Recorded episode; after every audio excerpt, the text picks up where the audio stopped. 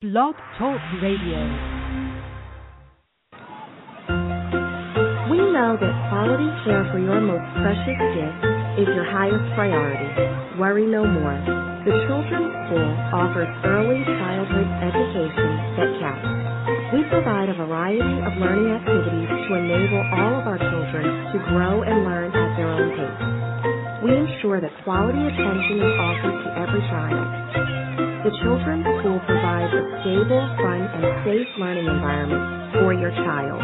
Located in the Germantown section of Philadelphia, we accept children 6 weeks through 5 years of age. We are open Monday through Friday, 7 a.m. to 6 p.m. Call us today for a visit at 215-991-1767 or email us at children'sschool.thl at gmail.com. Blog Talk Radio. 41 questions for the Mukminoon. Have you ever cried because of sins you have committed? Inshallah. Did shaitan ever make you feel like the past can't be repented? Yes. Do you really love Allah or just words that you utter? Do you feel like your innocence has been drained by the gutter? Yes. Can you love Sunnah and still love to backbite? No. How many days you woke up Muslim and kafir by night? Allahu Akbar. If you was on trial for being Mukmin, would they have enough evidence to convict you? If you die right now, how long would it take for the Ummah to forget you? Can you answer the questions in the grave, or do you have to study for that test? Allah, I hope so. And what will be the words you utter at the moment of your last breath? What are you prepared to sacrifice for the Sunnah? Did you ever take part in spreading the vicious rumor? If so, how far did it go? How many people really know? On the day of judgment, how many mukmins you gonna owe? Why are you the last to Juma and the first to leave? Is that an indication of how much you really believe? Why do you say things out of your mouth that's not in your heart? Don't you know Mukmins live in the light and Kufars live in the dark? Um, I do. How can a month go by and you miss every salat? Where is your desire? Ah, look, boldness you show for the fire. Muslims and Muslimas, fill the north from a hopeful dreamer. It's either heaven or hell. Mahdi or the Dajjal. Allah or Shaitan. Fly girl novels or ayahs of the Holy Quran Standing on street corners at the end of the block. Or at the masjid making salat. You can either listen or turn your head. Because this earth is a paradise for the grateful dead. أعوذ بالله من الشيطان الرجيم بسم الله الرحمن الرحيم إن للمتقين مفازا حدائق وأعنابا وكوائب أترابا وكأسا دحاقا لا يسمعون فيها لغوا ولا كذابا جزاء من ربك عطاء حسابا رب السماوات والأرض وما بينهما الرحمن لا يملكون منه خطابا Assalamualaikum. Walaikum salam. Brother, you heard the Dean over Dunya show? Dean over Dunya. That sounds familiar. Wait, hold on. Let me think. Deen over Dunya. Deen over Dunya. Yeah. Deen over Dunya show. Y'all heard about that joint. My man hosts that joint.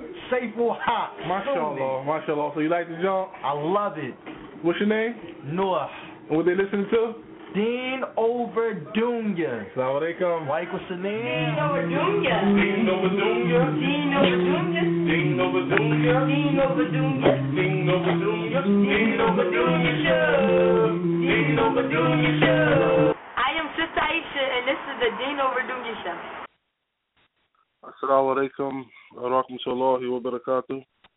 I'm your host, Saiful Haqq, and you're listening to the Deen Overdunya Show, the number one Islamic radio show in America, alhamdulillah. Before we begin, like always, we want to give praise to Allah subhanahu wa ta'ala and send salawat upon his Nabi, the Prophet Muhammad ibn Abdullah. And alhamdulillah, nasta'inuhu wa nastaghfiruhu wa na'udhu billahi min shururi anfusina wa min sayyi'ati a'malina man yahdihillahu fala mudilla wa min yudlil fala hadiya wa ashhadu an la ilaha illallah wahdahu la sharika وأشهد أن محمدا عبده ورسوله صلى الله عليه وسلم أما بعد before I begin, I'd like to say all praise belongs to Allah. We seek His aid, we seek His guidance, we seek His help. We seek refuge in Allah from Shaitan and his minions, and we seek refuge in Allah from the footprints of Shaitan that will lead us to hell from now. And we ask Allah subhanahu wa ta'ala to forgive us for our sins, our faults, and our errors. And whoever Allah guides, none can lead astray. And whoever Allah leads astray, none can guide. And I bear witness without hesitation. أشهد أن لا إله إلا الله I bear witness of Allah sallallahu alayhi wa sallam is his last prophet and messenger. Ashhadu anna Muhammad Rasulullah. And my bet. As what follows. Tonight's show is very important. Like all the shows we do here at Deen over Dunya is very important. Tonight's show is called Are You Ready for Munkar and Nakir? The angels of death. The angels that will be in the grave that will be questioning you about your religion, your way of life, and who is the messenger of Allah. But before we get into that, we want to ask the question is, are you ready? If we were to die tonight, are we ready to be questioned in the grave? Can we provide adequate enough answers in order to pass the test? Do we have enough Islam in our hearts that when Munkar and Nakir come to us and ask us those questions, do we have enough Islam in our heart to answer those questions? That is the question. Because without doubt, those questions will come. And without doubt, Munkar and Nakir will ask questions and they will not be friendly about it. And you will not be able to hesitate at all. Whatever you have in your heart, whatever you are harboring in your heart, it will come to light in the grave. I want you to visualize that when you go to your grave and your family members are weeping and they walk away and you hear them footprints walk away, their footsteps, because that's the last thing that you're going to hear is the family members' footsteps walking away from your grave. And when they walk away from your grave, Munkar and Nakir is going to come to you. And they're going to come to you in an unpleasant form, in a horrible looking form, that you're going to be petrified. And they're going to sit you up in your grave. And they're going to be very stern, very stern. And they're going to ask you three questions. Now, before we get into the questions, we have to understand that while you are alive, you have different components. You have a heart, you have a brain, you have flesh, you have bones, and you also have a soul.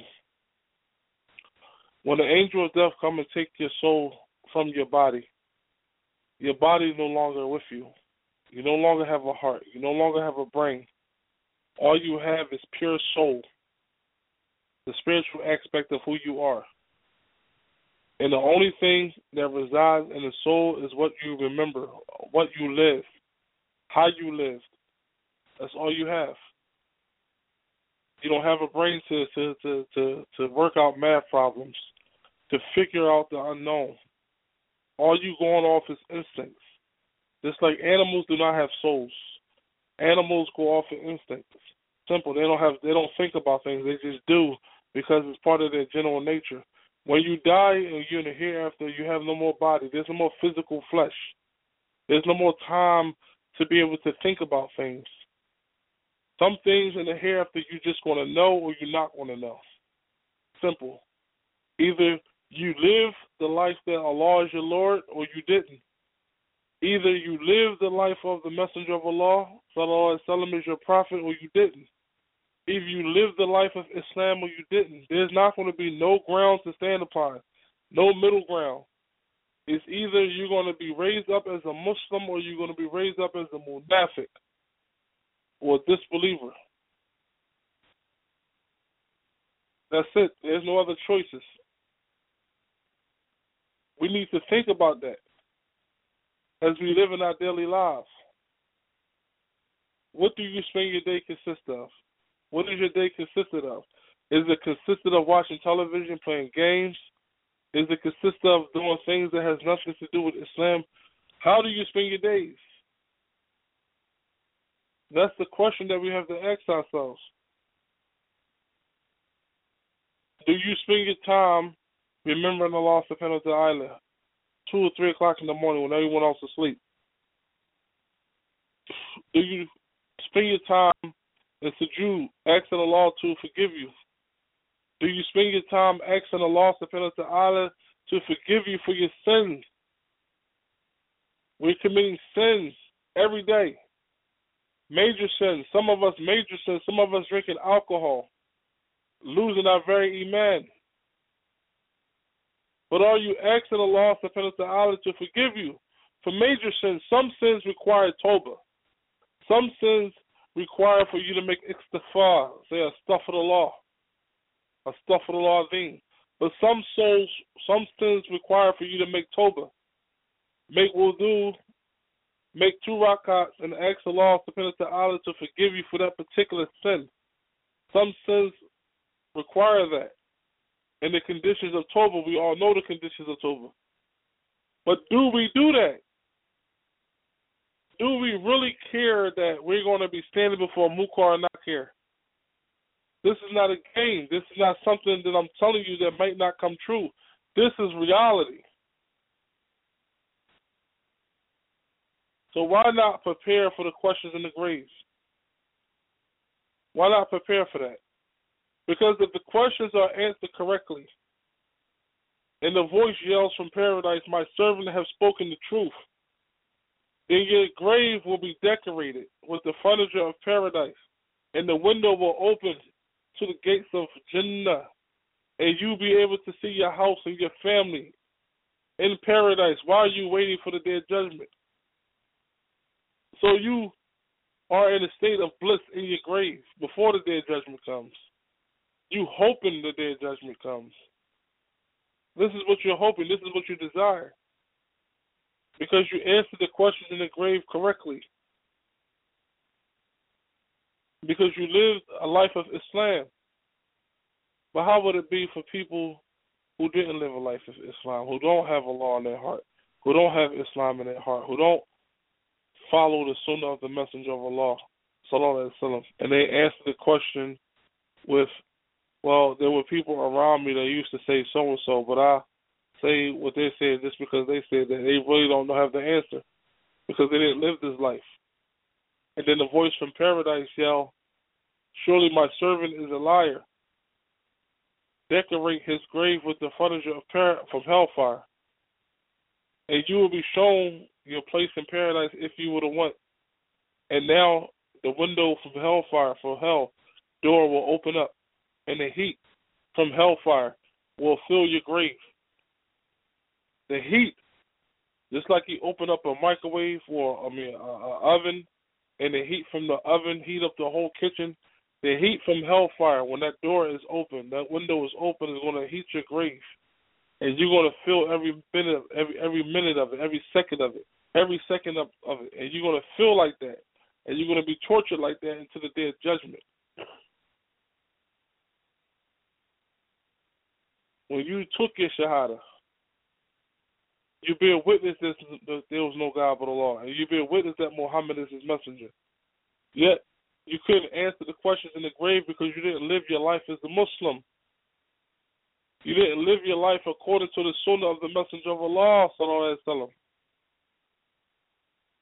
you didn't try to be sincere and ask Allah subhanahu wa ta'ala to forgive you for the sins that you committed openly. This is what we have to understand. That everything is all about asking Allah subhanahu wa ta'ala to forgive us for the sins that we committed, whether purposely or, or, or, or unconsciously. Ask Allah subhanahu to forgive us because if you ask the Allah to forgive you, He will forgive you. And if you strive to do the right thing, if you strive to do the right thing, then Allah subhanahu wa ta'ala will aid you. He will help you do the right thing. But if you don't care about the sins that you're committing, it doesn't bother you, it doesn't hold any any any any weight in your life, then on the day of judgment, in the grave, you're going to see the repercussions of your your actions. Because this Islam, this is a ni'mah from Allah subhanahu wa ta'ala. This Islam is a favor from Allah to us.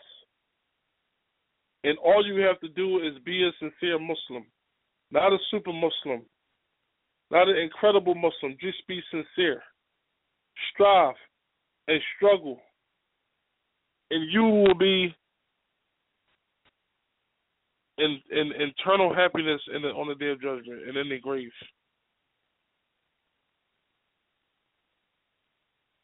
Be vigilant of your deeds. Be vigilant of your deeds. The Messenger of Allah, Sallallahu Alaihi Wasallam, said, Be be careful of dry spots.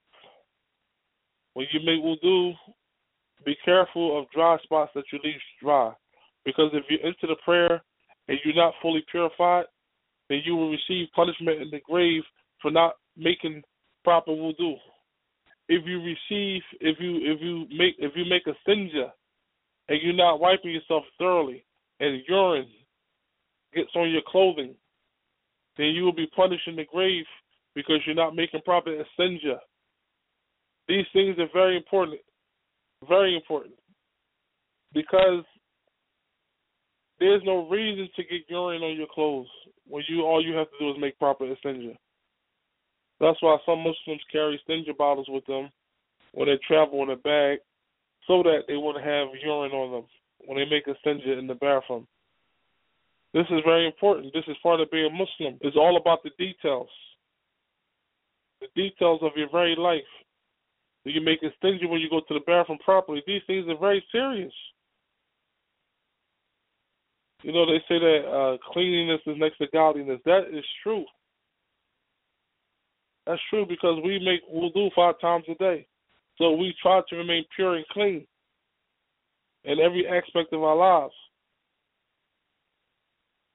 If you're not practicing the small, subtle details of Islam, yet you arguing and debating about other things of Islam, then you're going to lose grasp in sight of what you're here for, and that is the worship of Allah. But worship has to be done properly and has to be done properly, starting with the wudu. Your wudu have to be pure, uh, have to be perfect.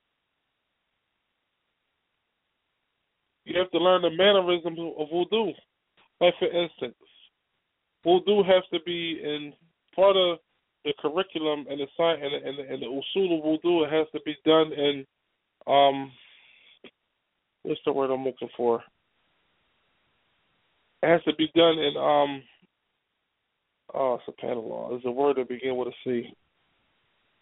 It slipped my tongue but it has to be done in um in sequence.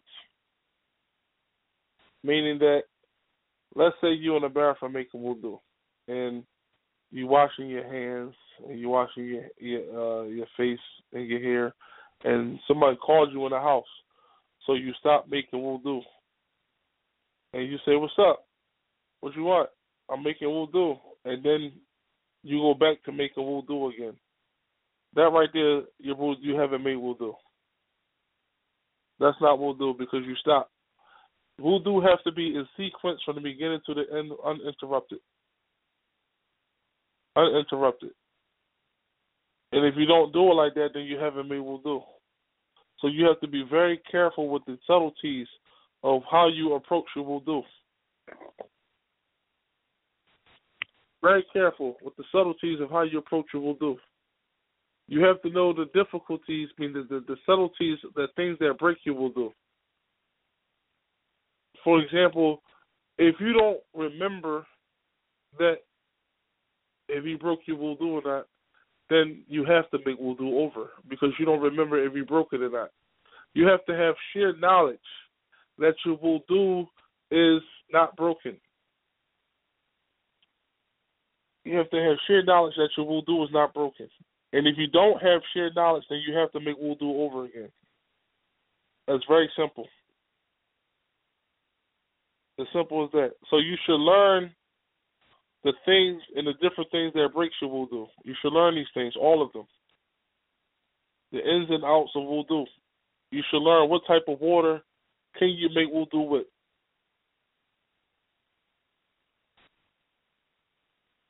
You should learn these things because it's very important to your deen. Because if your wudu is not proper, if you're not making proper wudu, your salat is not going to be valid. And if your salat is not valid, then ask Allah to forgive you for your sins will never happen. Because your wudu is invalid, that means your salat is invalid. So therefore your prayer is not accepted. So therefore you still have sins on you. That's why it's very important to, to learn wudu.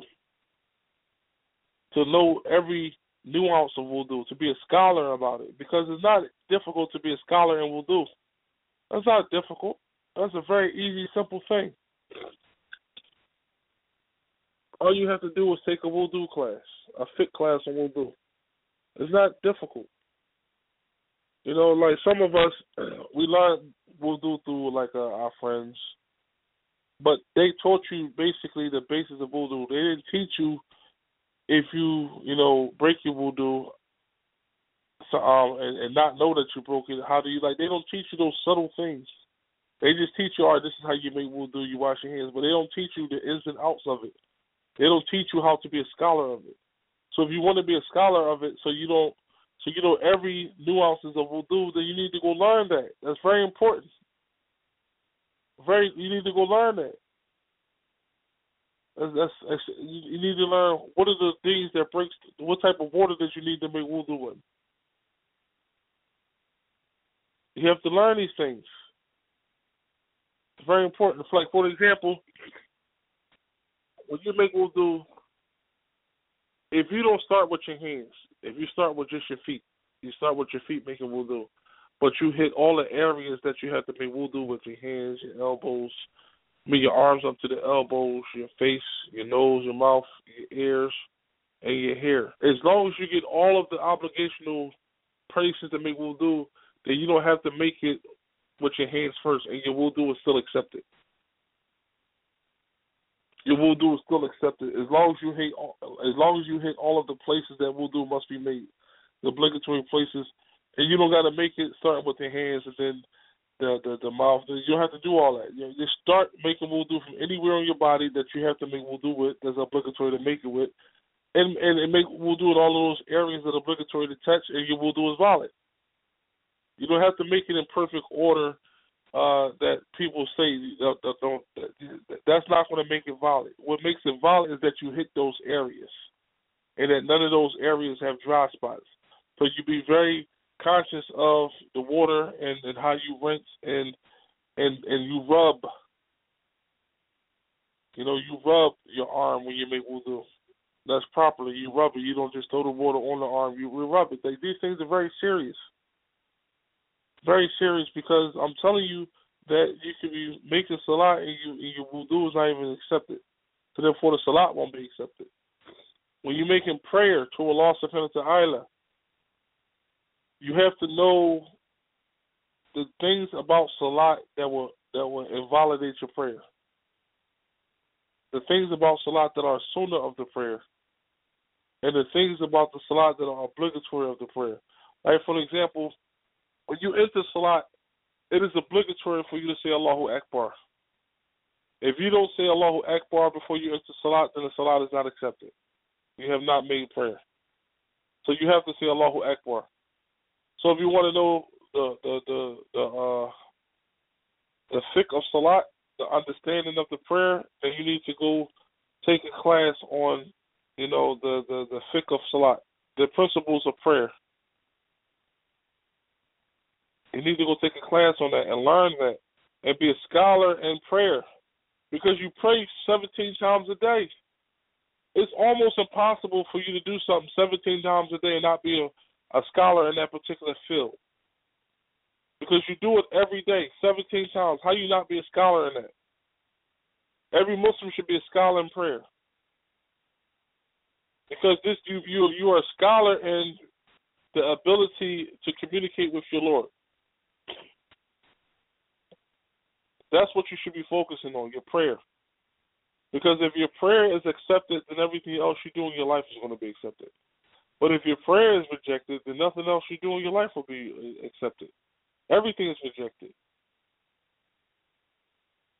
Ramadan is coming up in a few months. Learn the the fiqh of Ramadan. Learn the understanding of Ramadan. Learn how to fast. If you break your fast, what are the repercussions? How what what type of what type of uh, circumstances that warrants breaking a fast? For instance, if you can fast that day, don't want to fast that day, so you may have a, a headache, and you know that you still can fast. That headache is not going to hurt you in any way. It's not. It's not a life-threatening illness. Then you should fast. Don't use things to try to break your fast and then say that, well, I was sick. No, that's not acceptable. That's not acceptable. You need to learn that when you do fast, it's it's between you and Allah. And if you reward for your fast is from Allah subhanahu wa ta'ala alone.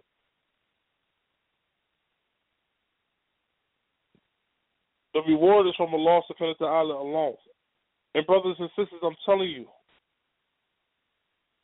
what I'm telling you uh, may sound boring, and it may sound like is is is is uh, re- repetitive, but wallahi alvin, when you stand in the grave and Munkar and Nakir is asking those questions, these things are going to come to mind. How you live Islam. We have to live Islam in our hearts. See, too many of us are on Facebook, on Instagram, and we professing our Islam to the world. But the moment we log out, we are niggers and we're not Muslims anymore. And we're not practicing Islam anymore because now there's no show. There's no audience that we have to fake it for. You know, it's very easy to get up in the morning and say, hey, yeah, I made Fajr. Or I made, you know, uh, Tahajjud. Or I went to Jumar. But the reality to it is, your Islam, your way of life be, have to be between you and Allah subhanahu wa ta'ala. It has to be between you and Allah of wa ta'ala. That is it. If you don't have a personal relationship with Allah, and I tell you that the Messenger of Allah said the best charity is is something that's done secretly. He says that if you give uh, someone five dollars and say here, but if you give them an envelope and don't and don't let them know it came from you, then the reward for that sadaqah is 70 times the reward that you do if you did it openly. So remember that. When you brag about I'm making prayer, but if you don't say nothing about it and keep it between you and the Lord, you get 70 times more the reward, and then you know for a certainty that your sincerity is for Allah. It's for Allah. It's not to get likes on Facebook. We have to check our intentions. Check our intentions. Try to keep some of your worship private between you and Allah. Have that personal relationship with you and Allah subhanahu wa ta'ala. Don't brag about everything that you do. Keep some of the purity that you do between you and Allah so you know for a fact that no one knows. Only Allah what you do. He only Allah knows that you get up every night to make tahajjud. Only Allah knows that. Only Allah subhanahu wa ta'ala knows that.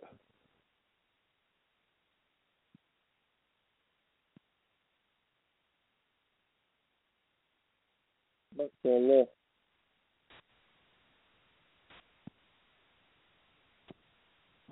Brothers, we are in dangerous times. And we have to understand that. That our very our very essence of our Islam is being taken away from us because of the sin of uh uh riyah, showing off, of shirk, inconspicuous shirk. The messenger of Allah sallallahu said, he said, be careful of inconspicuous shirk. Inconspicuous shirk is like a black ant, a black ant on a black rock in the night. Listen to that. A black ant on a black rock in the middle of the night. You can never see something like that. So be careful when you bragging about all the prayer that you're making and all the salat that you're doing. It's very serious.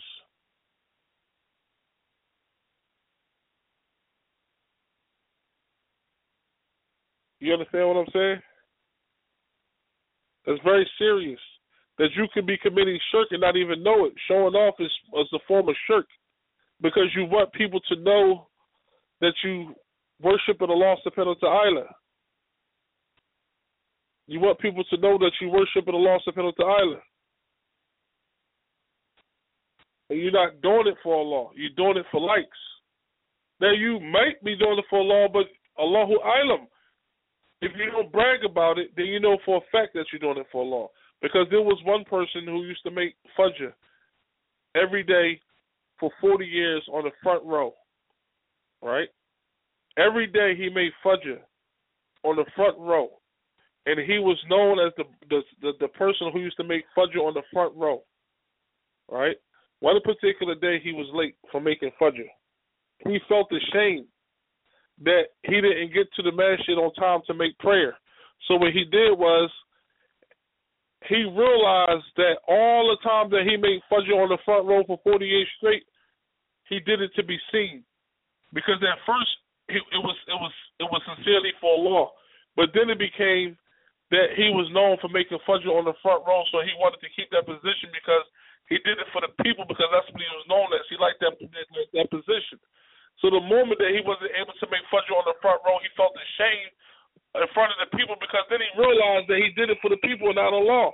So what he did was he made all 40 years of fajr up. All 40 years of his fajr, he made it up secretly for Allah. That's a person who has sincerity with Allah subhanahu wa ta'ala. Because at first you can be, you know, uh, you you can just be hyped. You're glad to make fajr. So you get up and you say, Alhamdulillah, brothers and sisters, you post on Instagram, I made fajr today. And it's, and it's, and it's, and it's sincere.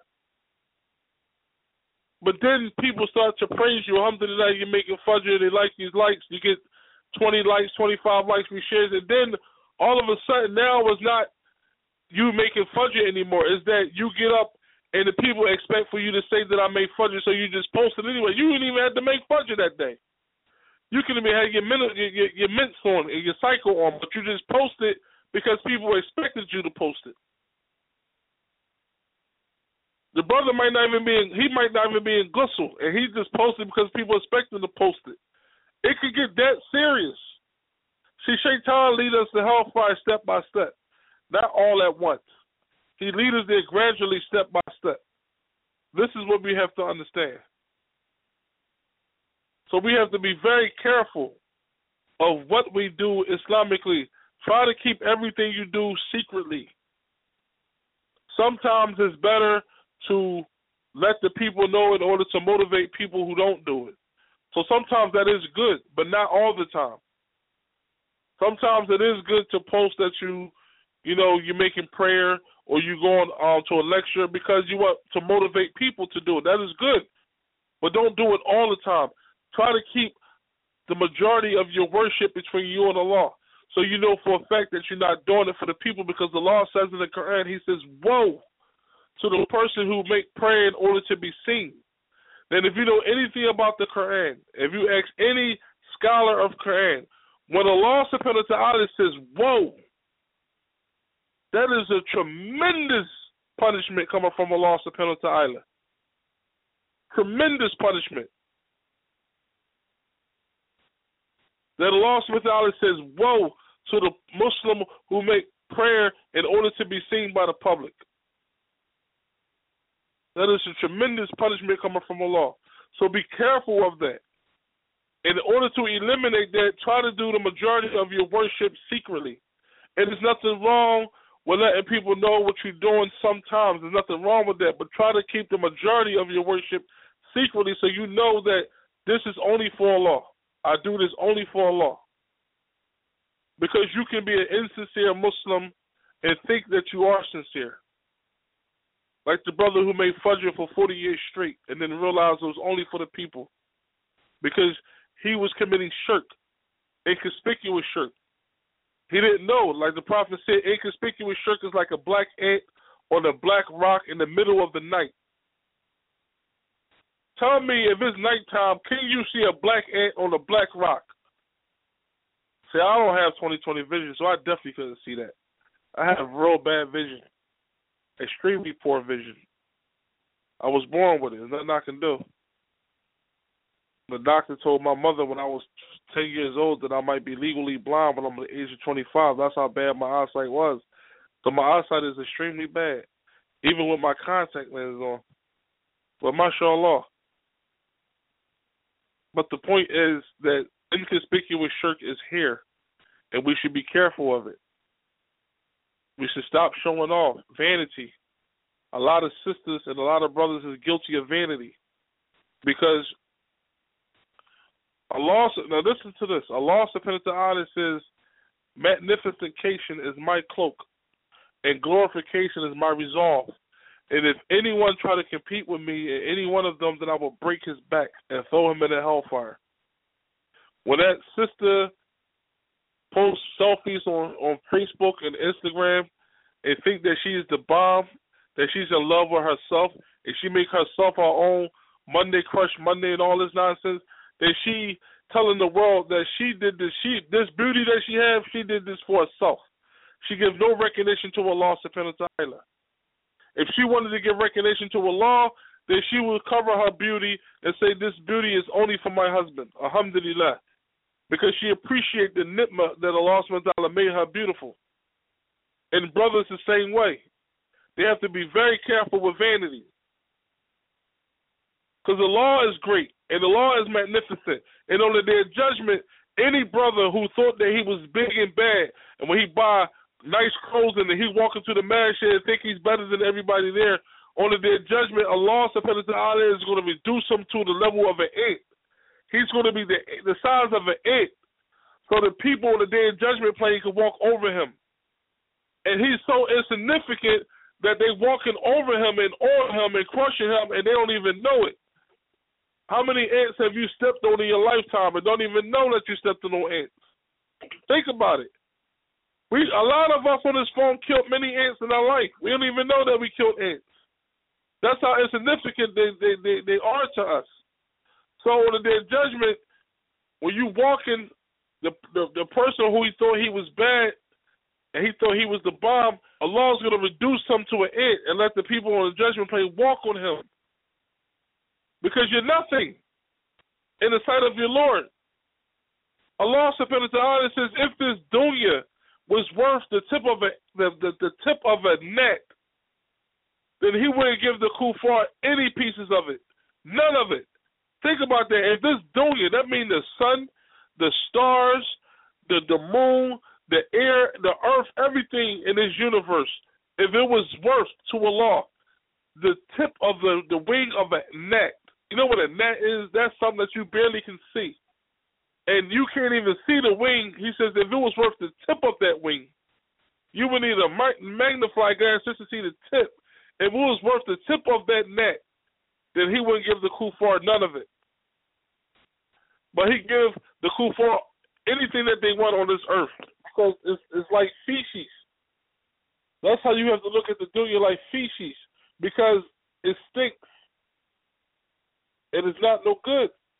Because everything that you eat, it turns to feces. Everything that you eat. So that's a that's a dalil to tell you that this dunya is nothing. It's not absolute. It's temporary. You're not going to be here very long. The the stay here is only temporary. So live amongst this dunya as if you was a stranger. This is the nasiha from the message of Allah. Sallallahu alayhi wa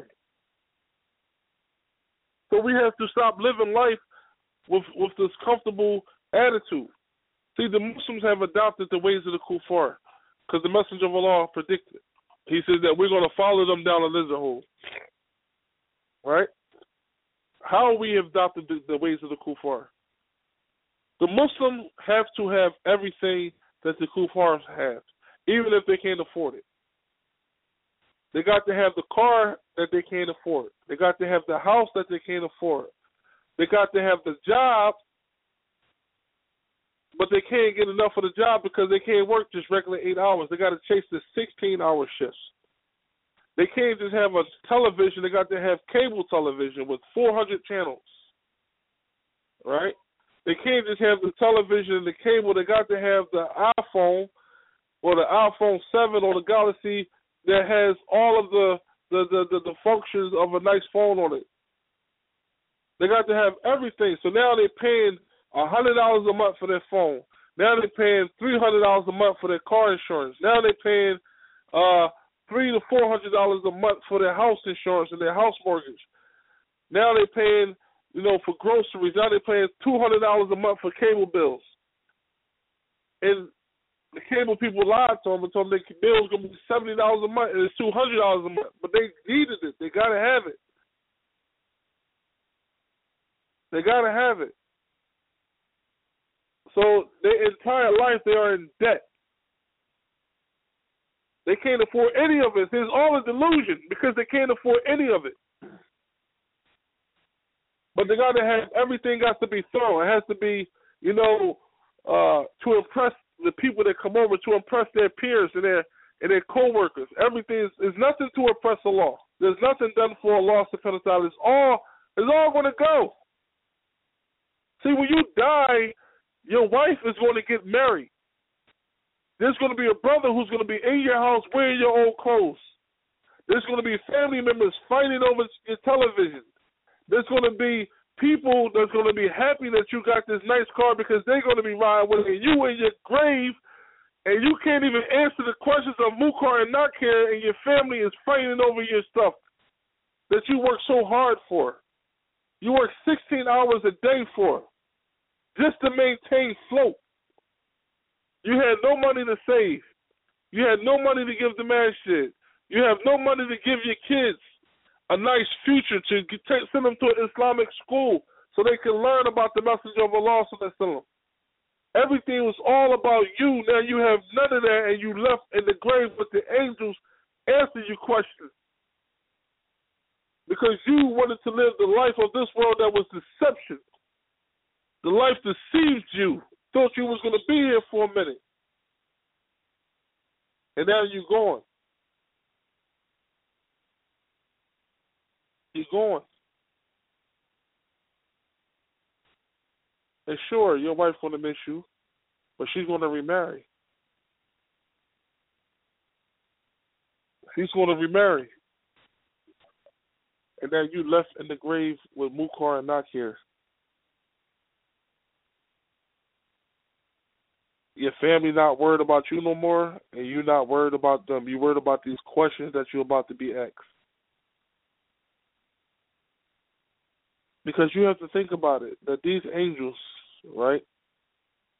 They come and holding a hammer, and this hammer is so big that if every human being that was ever born, Adam and Eve to the last person on earth before the the apocalypse, if they was to all to come together and unify their strength and try to lift this hammer, they won't be able to do so. And the angels don't care if you're a thug. They don't care about that. They don't care if you got guns. They don't care about that. Because even if you had guns, they got something that that gun is not going to be able to deal with. That hammer. And when this hammer hit you, it's going to shatter every bone in your body. every bone in your body. And they're gonna they're gonna pick this hammer up with ease, beat you with it until you're a pulp, till you dust. And then you're gonna come back and they're gonna keep beating you with it. Can you imagine that? Can you picture that? But you were Muslim. You were a Muslim. We have truly lost our identity of Islam because we don't know who we are anymore. We don't know. We're not the people of the Sunnah. We're not. We are Muslim diva. We are brothers who are thugs so and so. We're not Muslims. We don't have that, that, that purity of Islam in our in our in our faces, in our eyes. Something is wrong. Something is very wrong. And we have to get it together. Because if we don't, then we're going to lose our Islam, our Islamic identity. We have to give Islam to the world, brothers and sisters. I swear by Allah, we have something so special. The entire world is in need of it. Yet we refuse to give it to them because we're too busy being fly. We're too busy being cute. We're too busy being thorough. And we can't even give this, this, this Islam to the world. We can't even tell our co-workers about the message of Allah. We refuse to tell our kuffar family about Allah subhanahu wa ta'ala and why they should believe in Allah. We refuse to do these things.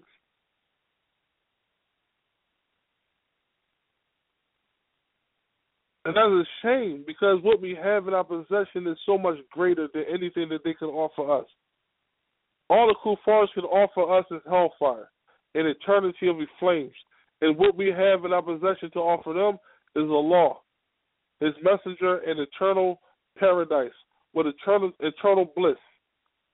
And we refuse to give him that because we're too busy being who we are. We forgot the purpose why we're here, that is to worship Allah. We forgot giving dawah to the kuffar. We forgot about that. SubhanAllah. May Allah forgive us for our negligence, for our ghafla, our heedlessness, May Allah forgive us. Allahu Ameen. Allahu Ameen. There was a, a, a video on Facebook that it was the saddest thing I've seen in a, in a long time, brothers and sisters. It was a Muslim sister in the bathroom walked up to another Muslim sister and started beating her up in front of Kufar. But what I was shocked about is that uh, Kufar had posted the video. They took the video with their cell phone and they posted it. But another Muslim sister reposted the video. As if this is like comedy, as this is something that she needs to just post.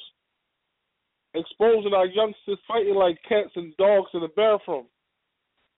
Who would want somebody to see that? And it, and it was sad because the Muslim sister had no no mercy on her sister. She had no compassion for her sister. She beating her up like a stranger. So Muslim sisters are fighting in school amongst the kuffar. When I was young and before I was a Muslim, the year was 1995.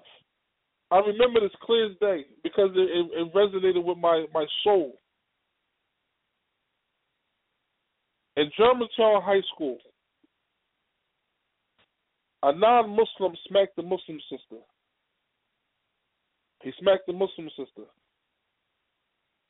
And word got back to Germantown Masjid that a Muslim sister in Germantown High School was smacked. The very next day, the entire school was surrounded with Muslims. The very next day, the entire building was surrounded with Muslims. Looking for that brother who smacked that Muslim sister. Now I wasn't Muslim and I wasn't even in high school. But that got back to me because everybody was talking about that. Everybody was talking about like the Muslims ain't no joke. Everybody was fear of Muslims, and you don't ever hit no Muslim sister. We put fears in the heart of the kuffar, and I wasn't even Muslim, but I, I realized that the Muslims are not to be played with. They're not no game. Now you can shoot Muslim sisters, you can smack them, you can hit them, you can do whatever you want to do. Anything you want to do to Muslim sisters, no repercussions for the actions. Because Muslim men are thugs in the street, but they're cowards when it comes to their women. Cowards. Muslim men can take a gun and shoot down their brother in broad daylight, but refuse to lift a hand to protect their sisters. What type of Islam is that? What type of Islam is that?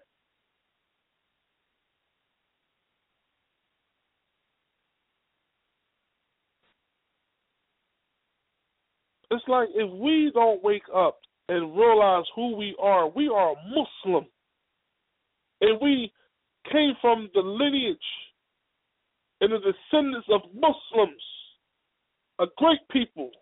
We are in the Ummah of Muhammad, sallam, the greatest Ummah in the history of this universe.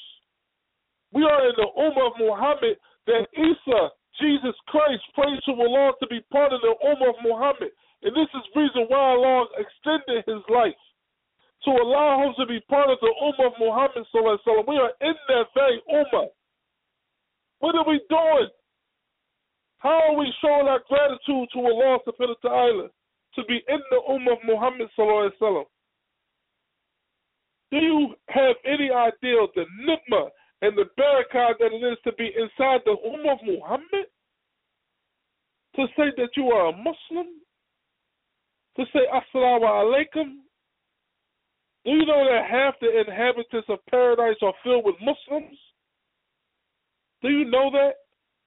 Do you know on the day of judgment that the greatest community in the history of mankind will be the Ummah of Muhammad That every other prophet will be envious of his Ummah? Part of that Ummah? You're part of something great. You're not part of something small. You're part of something historical. You're part of something that the kuffars are in fright right now that they're literally closing marriages in UK, closing marriages down. By the end of the year, at least 500 marriages should be closed down in the UK. But there are over 50,000 marriages in the UK. 50,000 are scared to death of Islam. Part of that Ummah. We have to be proud to be Muslims again. We have to understand that we are special and great people. We're not just pretty Muslims. We're not just brothers that start flying. We are a proud people who we worship Allah subhanahu wa ta'ala, the Lord of the universe, and we follow the sunnah of the message of Allah sallallahu Dedicate our time to being worshippers of Allah. Dedicate our time from helping other Muslims. There are Muslims right now in this community that need your help. That need your help. Muslim sisters in the, in the hospital that need your help. There are Muslim brothers that need wives. Muslim sisters that need husbands. They need you. Who cares if you are a pretty Muslim but you're single? You're not benefiting the community. Who cares if you got a nice car, brother? If you're not married to the city, you're not benefiting the community. You are part of the problem. No one cares how fly you are if you're just single and you're not raising a family. You have single mothers with four kids that need brothers, good brothers. You have brothers out there that need good sisters. It don't make you a different if you're not getting married. We are brothers to one another. And one of the greatest things that's affecting this community is sisters and brothers refusing to getting married. They want to just live and play life. Live and play life. You know, when a husband dies, the sister is only allowed to mourn for four months and ten days. And then according to Islam, she must move on with her life. That is a, that is that is that is Quran and Sunnah. She only allowed to mourn for four months and ten days, and then she must move on with her life. But you got sisters out here nowadays that love brothers that they used to be with five years ago. The brother moved on; he got a whole different family. She's still in love with him. She refused to get married because she's in love with him, wasting her life. Life is just passing her by. That type of love is not permissible in Islam. Live your life. There's a, there's a whole life out here. And we don't have a lot of time to be playing games. Muslim sisters want to go to college and, and, and get a, a bachelor's degree before she get married. She's 30 years old, never been married. 35 years old, never been married. What is going on? Something's going on. We have to stop playing these games. Umar Ibn al-Khattab asked his daughter Hafsa. He asked her, she's a Sahabi and he's a Sahaba. They better than us. He asked her, how long do your husband have to be away before you even think about committing zina? She said four months. So Umar issued a commandment. He says that any brother who's away for uh, jihad longer than four months have to come home to give his wife her rights. So you haven't been married for six years. So if the Sahaba think about committing zina after four months because they're human beings and they're real with themselves, they're not lying to themselves, they're not masturbating. So what are you doing in six years?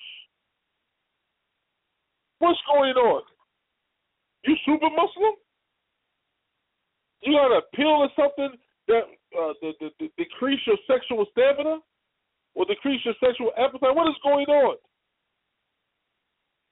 Fasting is only required for brothers that can't afford to marry, but that is a, a quick fix. That is not fasting for all year.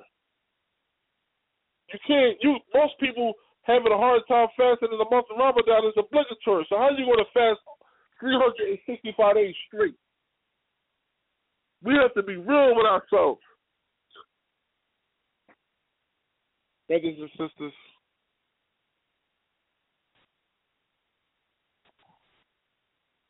my point is this that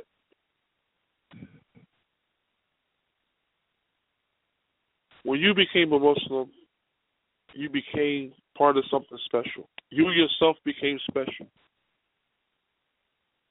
Why? Why did you become special? Because you are part of the Ummah of the Messenger of Allah sallam, and Allah hand Allah chose you personally to be part of His Ummah. So therefore, you're part of something special. Now we could either continue to be part of something special and be people who the people after us be proud of, and we can change our communities, and we can change this land so people can want to become Muslims and crowds and droves, or we can just keep doing what we're doing and keep playing games. We can keep doing that. We can keep posting uh, pious pictures and pious things that we're doing on Instagram, and we can we can keep faking it, brothers and sisters. We can keep doing it. All of us got the the fake game master. We can play the role of a Muslim.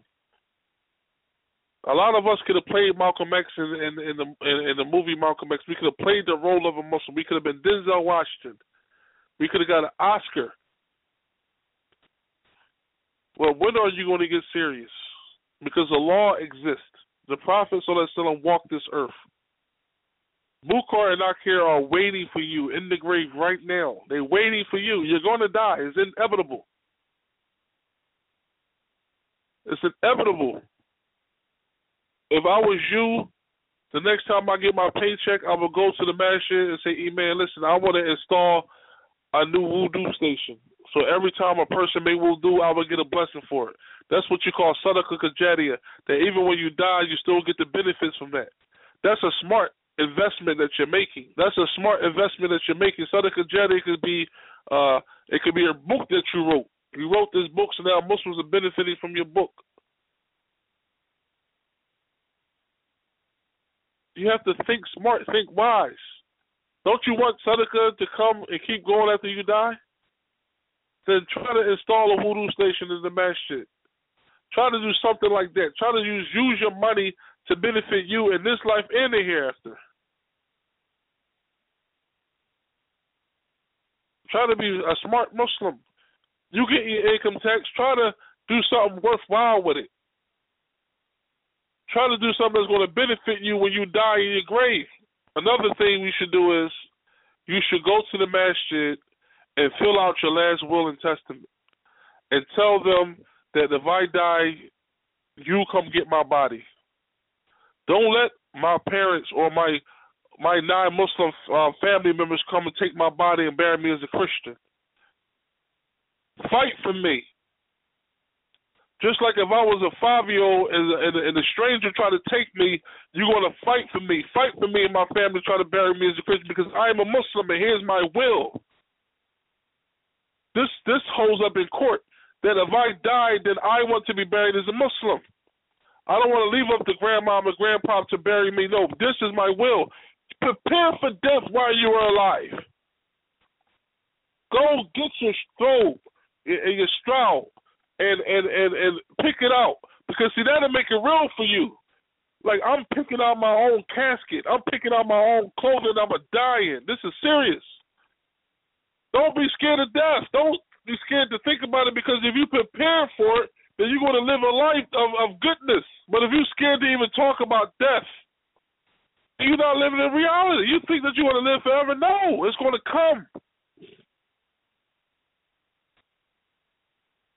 MashaAllah, brothers and sisters, I don't want to keep you, you know, waiting long because I know you got families to get back to. So I'm gonna end the show, and I'm gonna try to have a show tomorrow.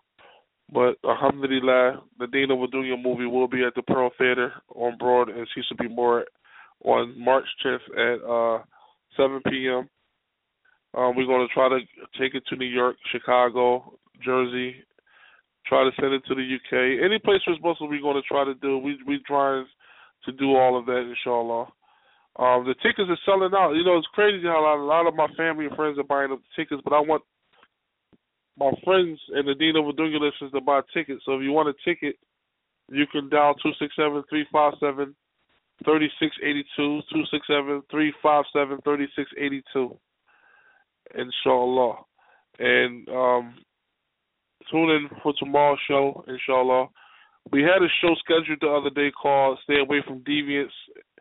Stay away from deviance and follow the Quran and Sunnah, but we're going to do that show tomorrow, inshallah, because we had some technical difficulties with the computer, but inshallah we'll be able to do it tomorrow. So tomorrow's show will Stay Away from the deviants and only follow Quran and Sunnah, inshallah. Uh, please tune in for that because inshallah that will be a good show. Uh, may Allah subhanahu bless all of the homeless people with food to eat and a place to live, and may He bless all of the sick Muslims and non-Muslims with a full recovery. And if they if, if He cannot bless them with a full recovery, may He make the Muslims' grave as far as the eye can see and forgive them for their sins and make their sickness be a expiation for their bad deeds. Allahumma. Allahumma salli ala Sayyidina Muhammad wa ala alihi wa sahbihi wa sallam. We know that quality care for your most precious gift is your highest priority. Worry no more. The Children's School offers early childhood education that counts. We provide a variety of learning activities to enable all of our children to grow and learn at their own pace. We ensure that quality attention is offered to every child. The Children's School provides a stable, fun, and safe learning environment for your child. Located in the Germantown section of Philadelphia, we accept children 6 weeks through 5 years of age. We are open Monday through Friday, 7 a.m. to 6 p.m. Call us today for a visit at 215-991-1767 or email us at at gmail.com.